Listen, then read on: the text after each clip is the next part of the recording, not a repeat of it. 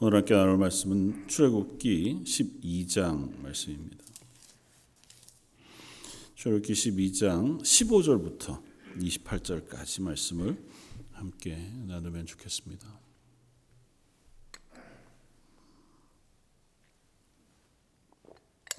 출애굽기 12장 15절로 28절까지 좀 길지만 그래도 말씀을 묵상하면서 목소리 같이 한번 봉독하겠습니다.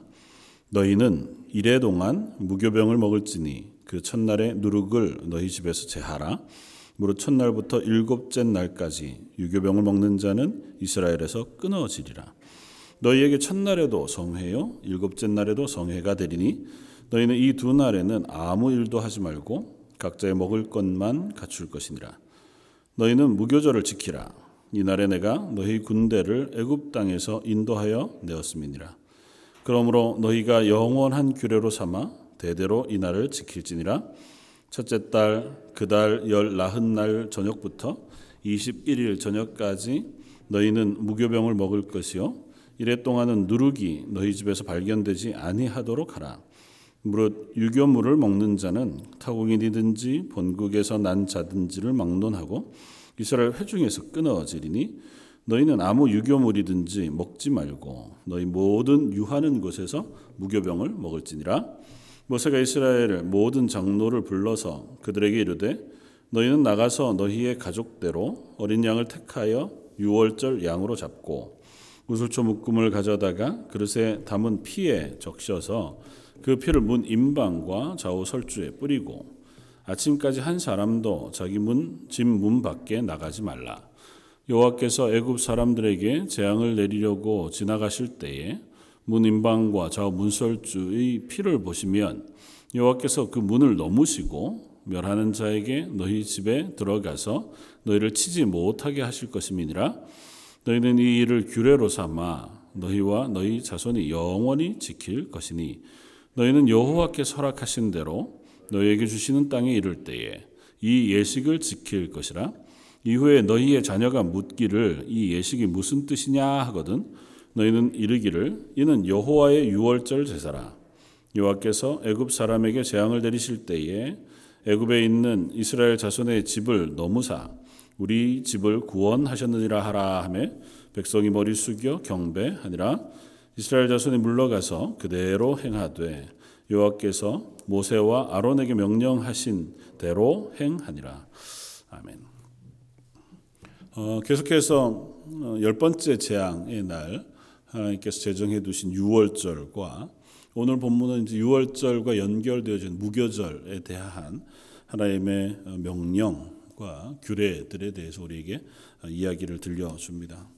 어, 사실은 이 마지막 열 번째 재앙으로 시작되어진 유월절 어, 절개 말씀은 11장, 12장, 13장 이 지나도록 계속 연결돼 우리에게 들려주고 어, 심지어 14장이 끝날 때까지 이스라엘 백성이 다 나와 지날 때까지 다시 한번 또 그 절기에 대해 설명하고 또 절기에 대해서 이루어진 일들에 대해서 우리에게 들려줍니다. 그만큼 출애굽기에서 이 날은 굉장히 중요한 날이고 또 이것을 통하여 우리에게 가르치고자 하시는 가르침도 매우 명확하다 생각이 되었습니다. 그래서 반복해서 설명하고 특별히 오늘 15절부터 어, 어, 무교절에 대해서 그리고 21절부터 그 이야기하는 뭐 앞쪽 1절부터 13절, 14절까지 또 오늘 뒤에 본문 뒤에 21절 이하에서 어, 유교절에 대해서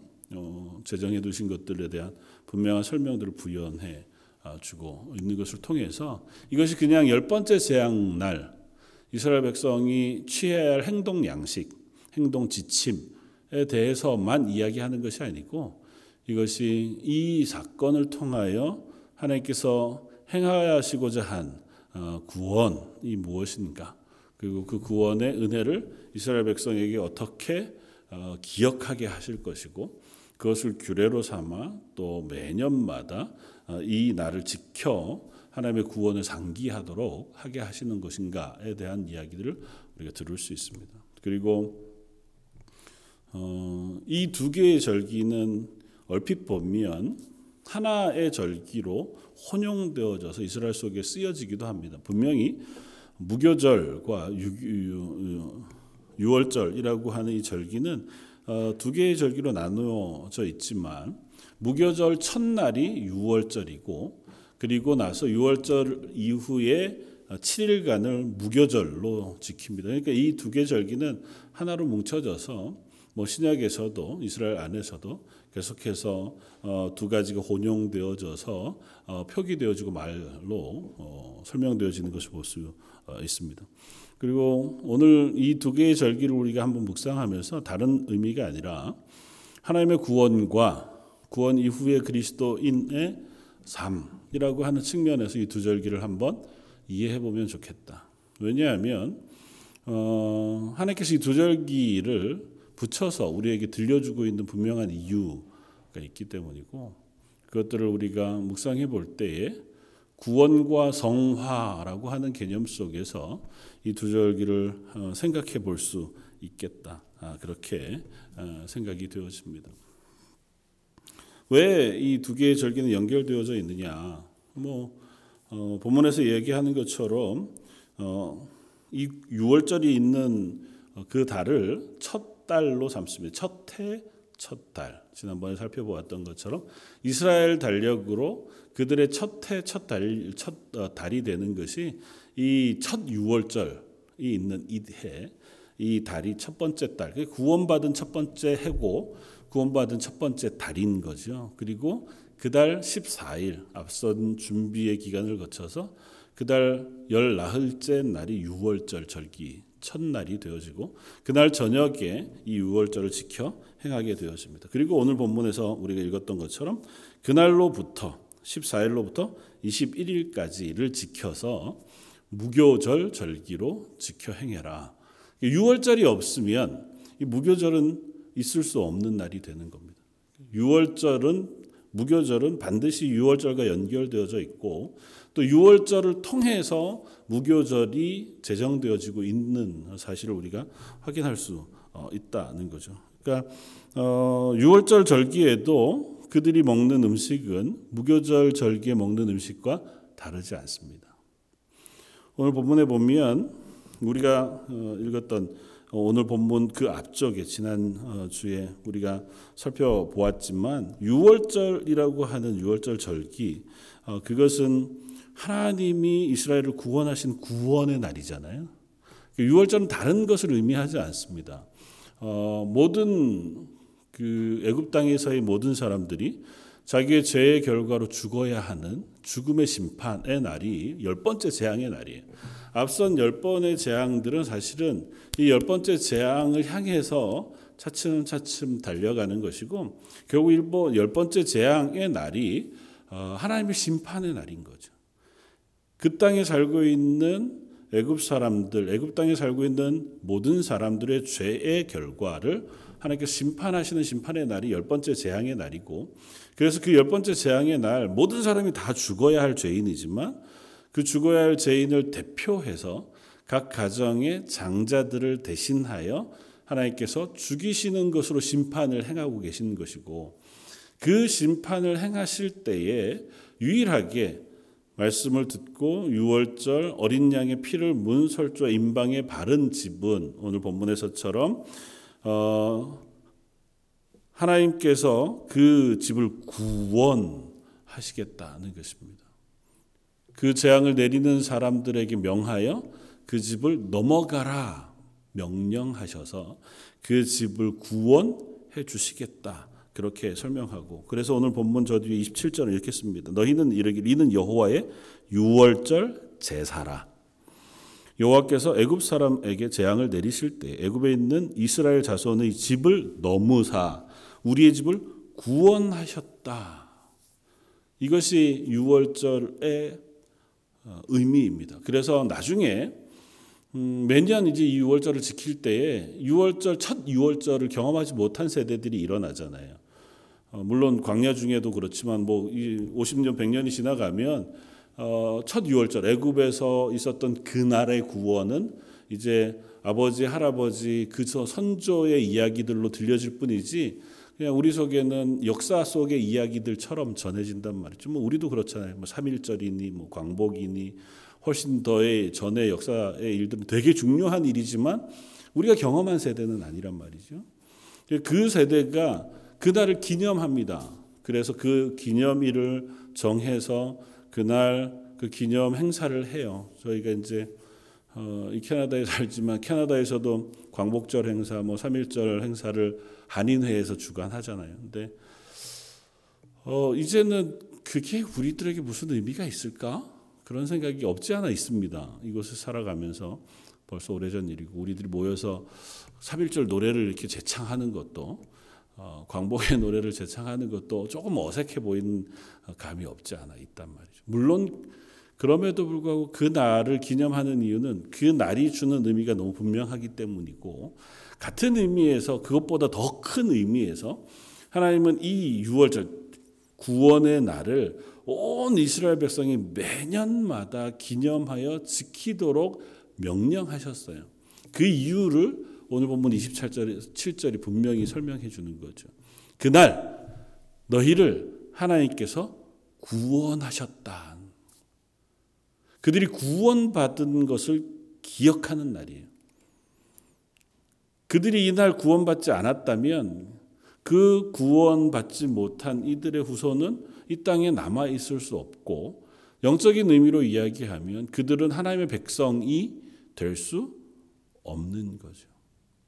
이날 구원을 그들이 받지 않았다면 그들은 그냥 세상의 여타한 사람들과 똑같이 하나님 없이 자기 뜻대로 살아가다 죽어버리고 마는 죄인의 삶을 그대로 유지하다가 그냥 죽어갈 인류에 불과했을 겁니다. 그러나 이날 하나님께서 그들을 구원해 주심으로 그들을 구약적인 의미로는 하나님의 백성 삼아 주신 날이고 신약적인 의미로는 하나님의 자녀 구원받은 그리스도인 되게 하신 날인 거예요. 그래서 그날을 기억하라는 것입니다. 그게 6월절 절기를 제정하신 이유였던 것이고 그리고 나서 이 6월절로부터 7일간 동안 무교절을 지키라고 명령하신 것은 아주 실용적인 의미에서 생각하면 이런 것입니다.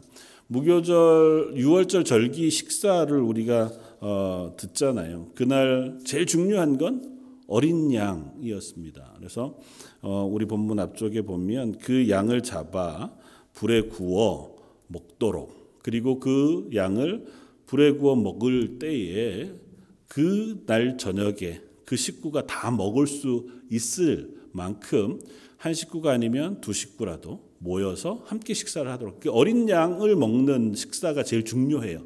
그리고 그건 어린 양을 먹는 의미보다 어린 양을 죽임으로 그 피를 문설주 임방에 바르는 그러니까 그 어린 양의 희생이 유월절의 핵심입니다. 그러나 부가적으로 그 유월절 식사에는 같이 해야 하는 게 있어요. 그게 뭐냐면 쓴 나물과 무교 병입니다. 쓴 나물은 이제 나중에 무교절에 대한 이야기를 우리가 또 우리가 설명하지만 먼저는 무교병이라는 거예요. 왜 무교병은 뭐냐면 발효시키지 않은 떡, 빵이거든요. 이렇게 딱딱하고 어, 발효시키지 않았으니까 그래도 보관하기에는 좀더 어, 용이로운 발효시킨 게 더 빨리 상하잖아요. 그러니까 그 무교병을 왜 먹으라고 하셨을까? 그러니까 무교병, 유교병의 차이가 되게 큰 건 아니잖아요.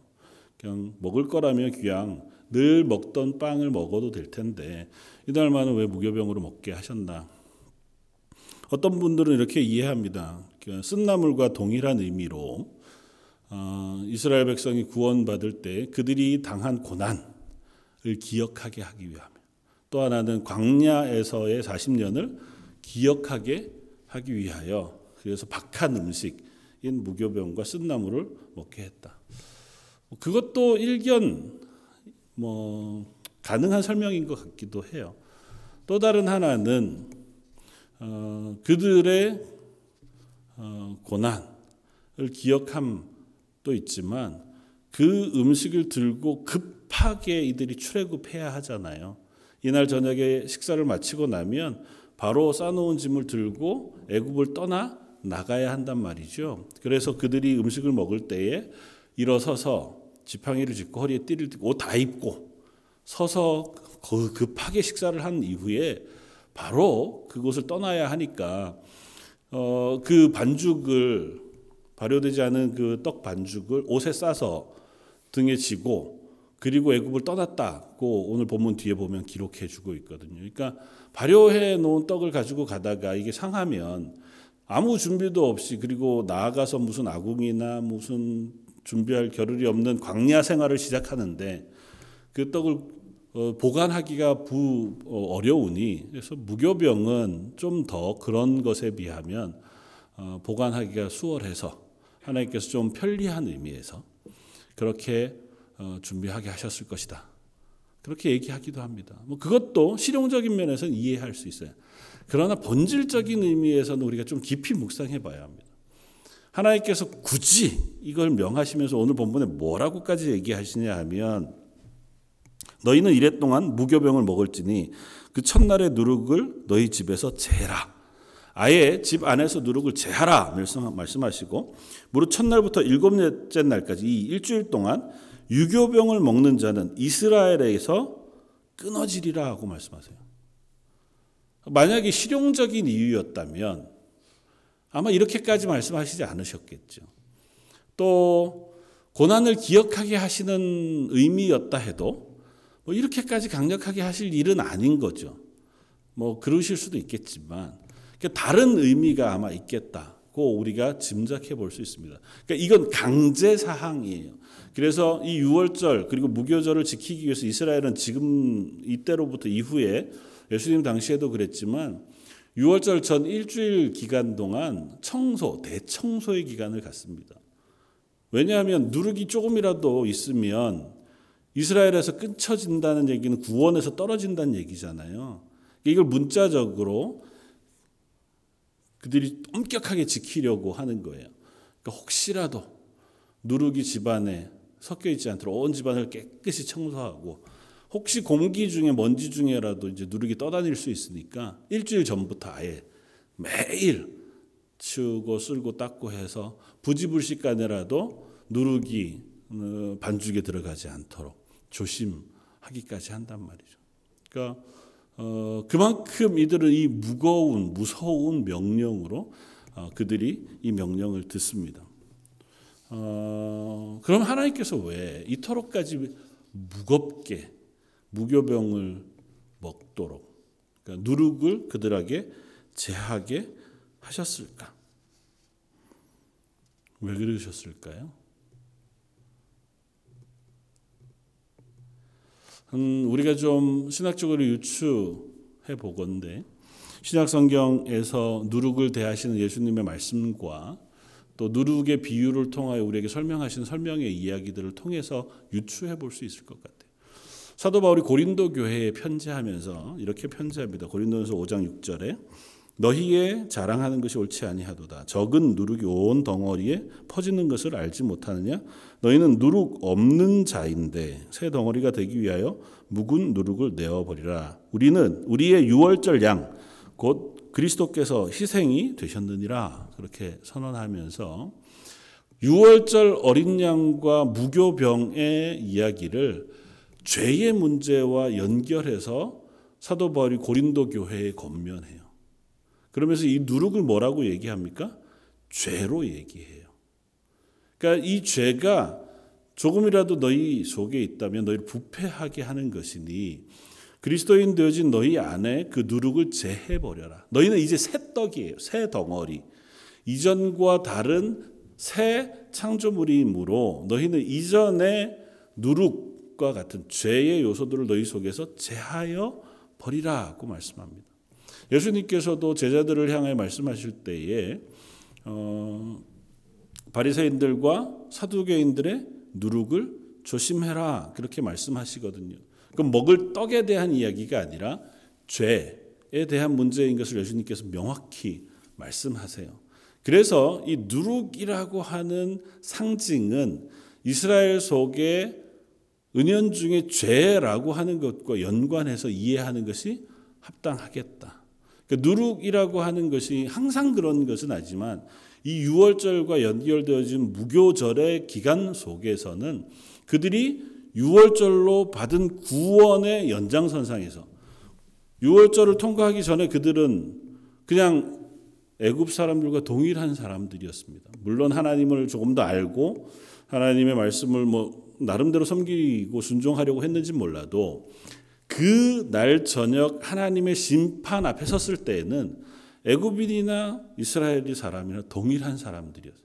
그들이 자기의 어떠함으로 인하여 이 유월절 그 죽음을 피할 권리나 혹은 힘이나 혹은 지위를 가지고 있지는 않았다는 거죠. 그날 왜 그들이 그 저녁에 그럼에도 불구하고 구원을 받았느냐 하면 하나님께서 명령하신 대로 어린 양의 피를 의지하여 그 어린 양의 피를 의지하여 그 어린 양이 이 죄를 대신하여 죽은 것을 하나님께서 인정해 주셔서 그 집에 대한 하나님의 심판을 면하게 해 주신 것이고 그건 그 유월절의 어린 양은 결국 예수 그리스도 유월절 어린 양이신 예수 그리스도의 죽음을 미리 지금 이 유월절 첫 유월절 날 가지고 와서 그들이 먼저 경험하게 하시는 하나님께서 그들을 모델로 삼으시고 먼저 상징으로 경험하게 하시는 이유 때문에 그 죽음을 면한 거란 말이죠. 그러니까 어, 다 치우고 얘기하면 예수님이 십자가에 달려 죽으신 것 때문에 그 피를 의지하여 지금 이스라엘 백성들도 저와 여러분들도 구원을 얻었단 말이죠. 그러니까 구원 얻은 순간 우리는 이전과 다른 사람이에요. 사도 바울이 고백하는 것처럼 이전 사람은 옛 것은 지나갔으니 보라 새 것이 되었도다. 어떻게 예수 그리스도의 보혈의 피로 죄 씻음을 받았으므로 어린 양의 피를 통하여 우리의 죄가 심판되는 그날 그 죄를 면하게 하셨으므로 우리는 이제는 구원받은 하나님의 백성이 된 거예요. 그러면 구원받은 하나님의 백성으로서의 정체성에 대한 그 상징 그리고 가르침 그리고 그것을 유지해야 할 의무를 하나님께서 가르치실 필요가 있었던 거죠. 그 하나님의 백성됨이라고 하는 것들을 이 무교절 행사를 통하여 무교절 절기를 통하여 하나님께서 이스라엘에게 요구하고 계시다. 그렇게 이해하는 것이 무교절 절기를 이해하는 가장 좋은 방식이겠다 생각이 돼요. 하나님께서 이 무교절 절기에 누룩을 금하시고 그들 속에서 누룩 없는 떡을 먹게 하심으로 그들은 그 시간 속에 아 내가 유월절을 통과하여 구원받은 하나님의 특별한 구원을 얻은 백성인 것을 그 한 주간 동안 묵상하고 기억하는 거예요. 그래서 그 첫날 성회로 마지막 일곱 번째 날 성회로 모여서 하나님이 우리를 구원하신 구원을 기억하고 찬양하고 감사하는 절기를 이 일주일 동안 지나는 거죠. 그러면서 어떻게 해요? 그냥 그 전에도 뭐 매 주일 또 안식일마다 모여서 제사했잖아요. 그러나 이 일주일은 특별하게 한 주간 동안 무교절, 무교병을 먹으면서 쓴 나무를 함께 나누어 먹으면서 그 날을 기억하는 게 첫째로. 하나님께서 우리를 구원하셨던 첫 번째 유월절, 그날을 계속해서 상기하는 겁니다. 우리가 하나님의 은혜로 그날 하나님의 백성이 되었다.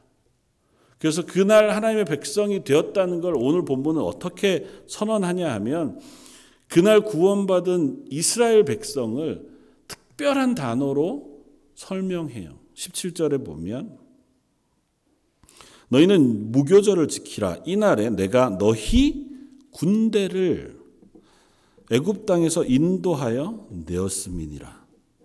그러므로 너희가 영원한 규례로 삼아 대대로 이 날을 지킬지니라. 그 무교절을 지키라고 명령하시면서 그날 구원받은 이스라엘 백성을 어떻게 호칭한다고요? 군대로 호칭한다고요. 여호와의 군대. 그냥 그날 구원받은 사람이 군, 군인으로 훈련받은 사람들도 아니고 군대처럼 보일 만한 조직적인 사람들도 아니었습니다. 오늘 본문 뒤쪽에 보면 그들이 구원받을 때에 이스라엘에 대한 이야기를 했습니다. 37절. 이스라엘 자손이 람셋을 떠나 숲곳에 이르니 유아 외에 보행하는 장정이 60만 가량이요 수많은 잡족과 양과 소와 심이 많은 가축이 그들과 함께 하였으며 그들이 애굽으로부터 가지고 나온 발교되지 못한 반죽으로 무교병을 구웠으니 이는 그들이 애굽에서 쫓겨남으로 지체할 수 없었음이며 아무 양식도 준비하지 못하였습니다. 이스라엘이 이스라엘 자손 애굽에 거주한 지 430년이라. 하나님께서 그들을 건져내실 때에 정확하게 아브라함에게 약속하신 대로 430년이 끝나던 그날 그들을 구원해 내셨어요. 근데 구원해 낸 사람이 거의 어 뭐 200만이 넘는 300만 가까이 되는 숫자가 그곳에서 나왔는데 본문에 보면 장정은 60만 그리고 어린아이 뭐 나이 드신 분들 여인들 어, 포함한 플러스 수다한 잡족이라고 표현돼 표현이 좀 거칠어서 그런데요. 그러니까 이스라엘 혈통적으로 이스라엘이 아닌 수다한 사람들, 그 중에 뭐 어, 종으로 섬기던 이들도 있었을 것이고 일꾼으로 섬기는 이들도 있었을 것이고 애굽에서 한 지휘하는 사람들도 없지는 않았겠죠. 그러니까 미디안 사람들도 있었을 것이고 그들이 다 함께 나왔는데 그들을 뭐라고 부른다고요? 여호와의 군대라고 부른다고 41절. 430년이 끝나는 그날에 여호와의 군대가 다 애굽 땅에서 나왔은즉 이 밤은 그들을 애굽 땅에서 인도하여 내심으로 말미암아 여호와 앞에 집, 지킬 것이니 이는 여호와의 밤이라. 이 날을 하나님께서 여호와의 밤 구원의 날로 선언하시면서 그날 그곳에서 나온 사람들 여호와의 군대라고 말씀하세요.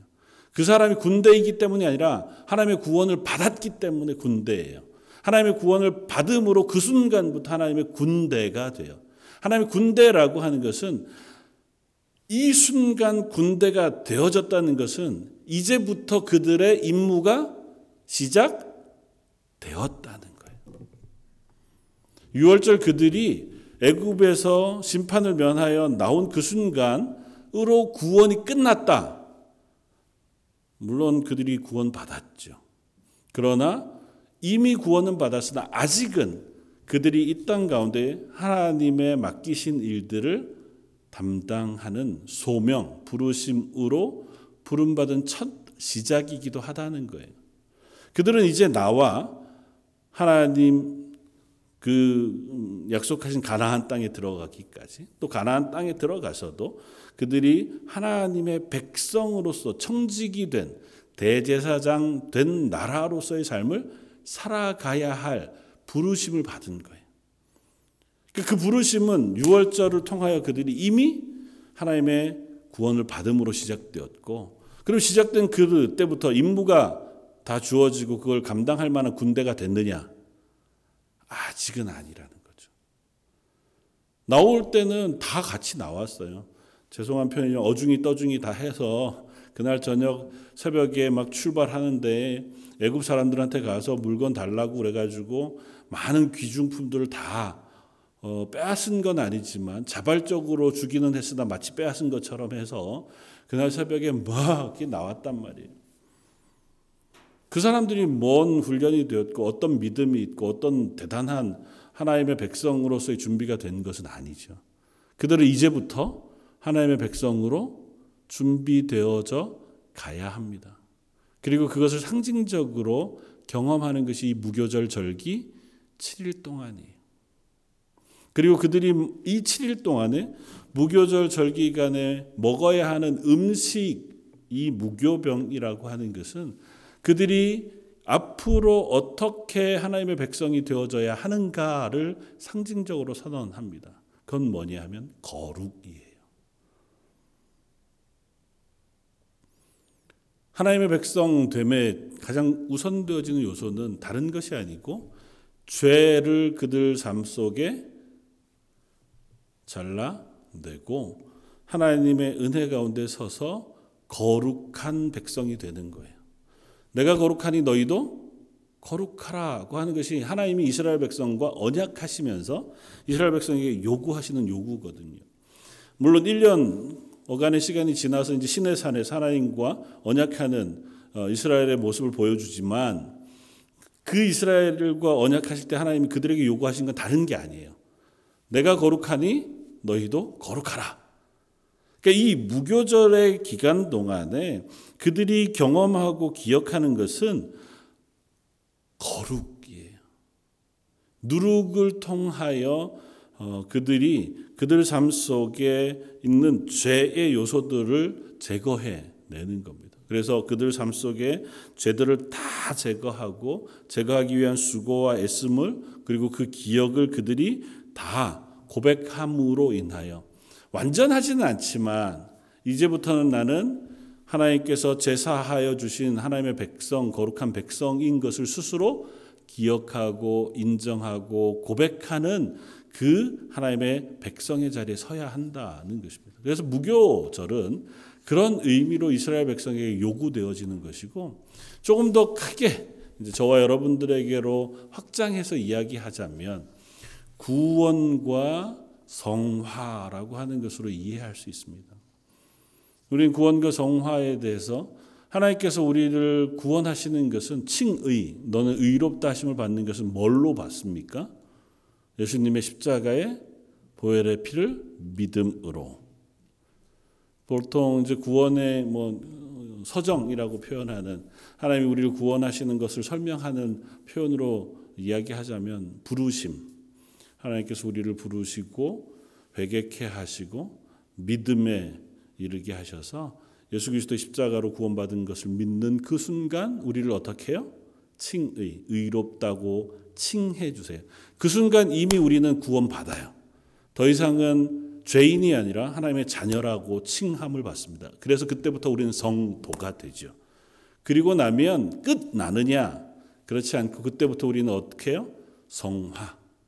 하나님의 백성으로 점점 점점 거룩하여져 가는 삶의 시간들을 지나게 돼요. 그리고 그 삶의 거룩함을 어, 채워가는 것은 우리의 의지로만 하는 것이 아니고 견인 하나님께서 우리를 거룩하게 이끌어 가셔서 우리와 그 기필코 하나님의 거룩한 백성이 되는 자리까지 인도해 가셔서 궁극적으로는 어디요? 영화 하나님이 영화로운 자리까지 우리를 이끌어 가신다고 고백하는 거거든요. 그러니까 그 큰 흐름의 중간에 있는 가장 두 개의 큰 고백이 구원과 성화예요. 이스라엘 백성은 6월절을 통하여 하나님의 구원을 얻습니다. 그리고 이 무교절 이후의 삶을 통하여 하나님 앞에 성화의 고백을 해가는 거예요. 내 속에서 죄를 제거해가고 하나님의 백성으로 내 스스로의 자리, 자리매김을 자꾸 확인해가며 하나님의 말씀에 순종하여 하나님의 백성으로 살아가는 삶을 내 마음, 내 삶 속에 익혀 가는 거죠. 그리고 그렇게 되므로 그냥 구원받은 인생에서 하나님 나라 갈 때까지의 여정 속에만 있는 것이 아니고 그 삶을 하나님께서 뭐로 쓰시겠다고 하나님의 군대로 쓰시겠다고 하나님의 청지기로 우리를 살게 하시겠다는 것입니다. 그러니까 저와 여러분들도 마찬가지예요. 구원받은 그때로부터 우리는 하나님의 청지기로 훈련되어져 가는 중이고 그 청지기 되어짐 하나님의 백성으로 성화되어져 감의 핵심은 누룩을 우리 삶 속에 제거하는 거예요. 고린도서를 통해서 신약의 숱한 표현들을 통해서 거듭거듭 이야기한 우리 속의 죄를 제거해내고 하나님의 거룩하심을 닮아가며 그리고 그 거룩하심을 통하여 하나님의 청지기로서 이 땅 가운데 복음의 증인으로 또 이웃을 사랑함으로 하나님의 구원을 증거하는 이들로 또 하나님의 사랑을 나누는 이들로 살아가는 삶을 살게 하신다는 거예요. 저 여러분들도 이제는 이미 구원받았으므로 하나님의 자녀가 되었지만 아직은 그 하나님의 나라까지 가지 못한 아직은 이 땅에서 성화되어져 가는 또 하나님의 거룩을 이루어 가는 사람들인 줄 알아서 이 땅 가운데에서 우리에게 주어진 싸움을 싸워야 하는 사람들인 줄 믿습니다. 사도 바울의 에베소서를 통하여 그래서 우리에게 주어진 싸움을 혈과 육에 대한 것이 아니라 영과 이 땅의 권세 잡은 이들과의 싸움이라고 말하면서 너희가 전신 갑주를 입으라고 말합니다. 이 땅 가운데 성령의 전신 갑주를 입고 말씀으로 성령으로 은혜로 무장해서 이 땅 가운데 우리에게 맡겨진 싸움을 싸워가도록 권면하고 있는 거죠. 그러니까 우리는 이 거룩의 싸움을 끊임없이 해야 해요. 이스라엘 백성이 매년 돌아오는 6월절이 되면 어, 처음에야 그것이 얼마나 선명한 기억이겠어요. 광야에서 40년쯤 지나고 가나안에 들어갔습니다. 그들은 이제 첫 6월절을 기억하지 못해요. 그러나 이제 부모님들께서 강조하고 얘기했던 것이 있어서 6월절을 지켰습니다. 그리고 또 한 50년이 지났다고 생각해 봐요. 사사 시대 때 이스라엘 백성이 6월절을 잘 지켰을까요? 아마 그렇지 않았을 겁니다. 왜냐하면 기록이 없어요. 그들이 6월절과 무교절 이 절기를 지켰다는 기록이 없습니다. 이미 그들에게는 옛날 일이 된 거예요.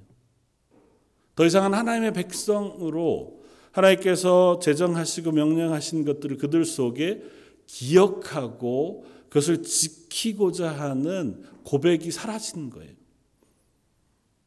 아이고, 옛날에 하던 절기를 뭐 그거 똑같이 할 필요가 있어? 그렇지 않습니다. 그 절기를 지키는 건 그 절기에 떡을 무슨 떡을 먹느냐, 어린 양을 잡느냐, 그날 저녁에 그 옷을 입고 띠를 띠고 급하게 먹느냐, 쓴 나물을 꼭 먹어야 되냐, 그런 세세한 부분의 명령, 지키냐 안 지키냐의 문제 훨씬 이전에 그날이 의미하는 하나님의 구원을 기억하느냐, 내 스스로의 존재가 하나님께서 죄에서 죽음에서 구원해내신 하나님의 백성이라고 하는 자기 고백을 그날 가지고 있는가? 그리고 그 자기 고백 이후에 나는 계속해서 이후의 삶은 하나님의 백성, 하나님의 군대, 하나님의 청지기로서 이 땅을 살아간다고 하는 자기 고백과 다짐, 선언이 있느냐는 것이 문제예요. 그건 아 그거 꼭 무, 교절이나 6월절 안 지켜도 우리 속에 있으면 되잖아요. 있으면 되지요. 그런데 인간이 참 연약한 것이 그것조차 하지 않으면서 나는 이걸 할 수 있다고 얘기하는 것이 대부분은 거짓말일 때가 많아요. 뭐 예수님 말씀하시잖아요. 눈에 보이는 부모를 공경하지 않고 눈에 보이지 않는 하나님을 섬긴다고 하는 것 그건 거짓말이. 뭐꼭 그렇게 정확하게 대면할 건 아니지만, 아이 저는 집에서 다 기도하고 집에서 신앙생활 잘 하고 꼭 교회 출석하지 않아도 뭐 그렇게 남들처럼 막 유별나게 떨지 않아도 유난 떨지 않아도 저는 신앙생활 잘 할 자신이 있습니다. 그럴 수 있으면 얼마나 좋겠어요. 근데 그게 안 돼서 어떻게 한다고요? 자꾸 교회 예배 시간 정한 시간에 나와서 다시 확인하는 거예요. 맞아. 하나님의 구원이 나에게 이토록 큰 의미였지. 아, 나는 여전히 일주일 동안 또 범죄한 죄인이었고 또 실패한 사람이었을 때 하나님 저를 용서해 주십시오. 은혜 베풀어 주십시오. 자꾸 상기하고 매일매일마다 기도 시간에 하나님 은혜를 구하고 또 말씀을 묵상함으로 그 하나님이 나에게 허락하신 말씀에 순종하기를 다짐하고 그게 우리 속에 계속해서 쌓이고 습관이 되고 반복이 돼야 비로소 조금이나마 하나님의 백성다움을 유지하고 그리스도인의 거룩을 유지하는 사람처럼 살 수 있게 되더라는 거죠. 운동하는 사람들 되게 단순하고 되게 성실하잖아요.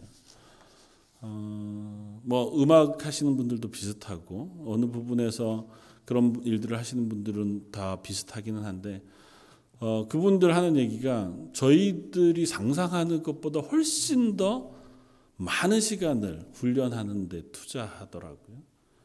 뭐 뭐든지 뭐 어떤 스포츠든지 어, 그걸 하기 위해서 하루에 몇 시간씩 몇 년 동안을 끊임없이 그 시간에 투자해서 어, 그것의 전문가가 되는 거죠. 그러면 언제라도 그 상황이 되면 내 몸이 생각하고 뭐 힘하고 반, 상관없이 반응할 수 있게끔.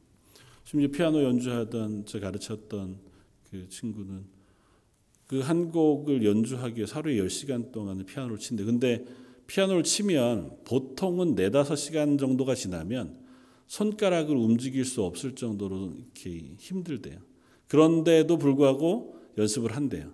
그러면 나중에 연주할 때는 어떻게 되냐면 그냥 치고 있으면 끝까지 손가락이 알아서 친대요. 그 악보가 보이고 그 다음에 뭐고 악상을 생각하고가 아니고 내가 연습했던 게 그냥 자연스럽게 그냥 연결되어져서 그렇게 그래야 연주할 수 있대요. 야, 그 정도 되면 난 안 하고 싶은데 뭐 이런 생각 들더라고요.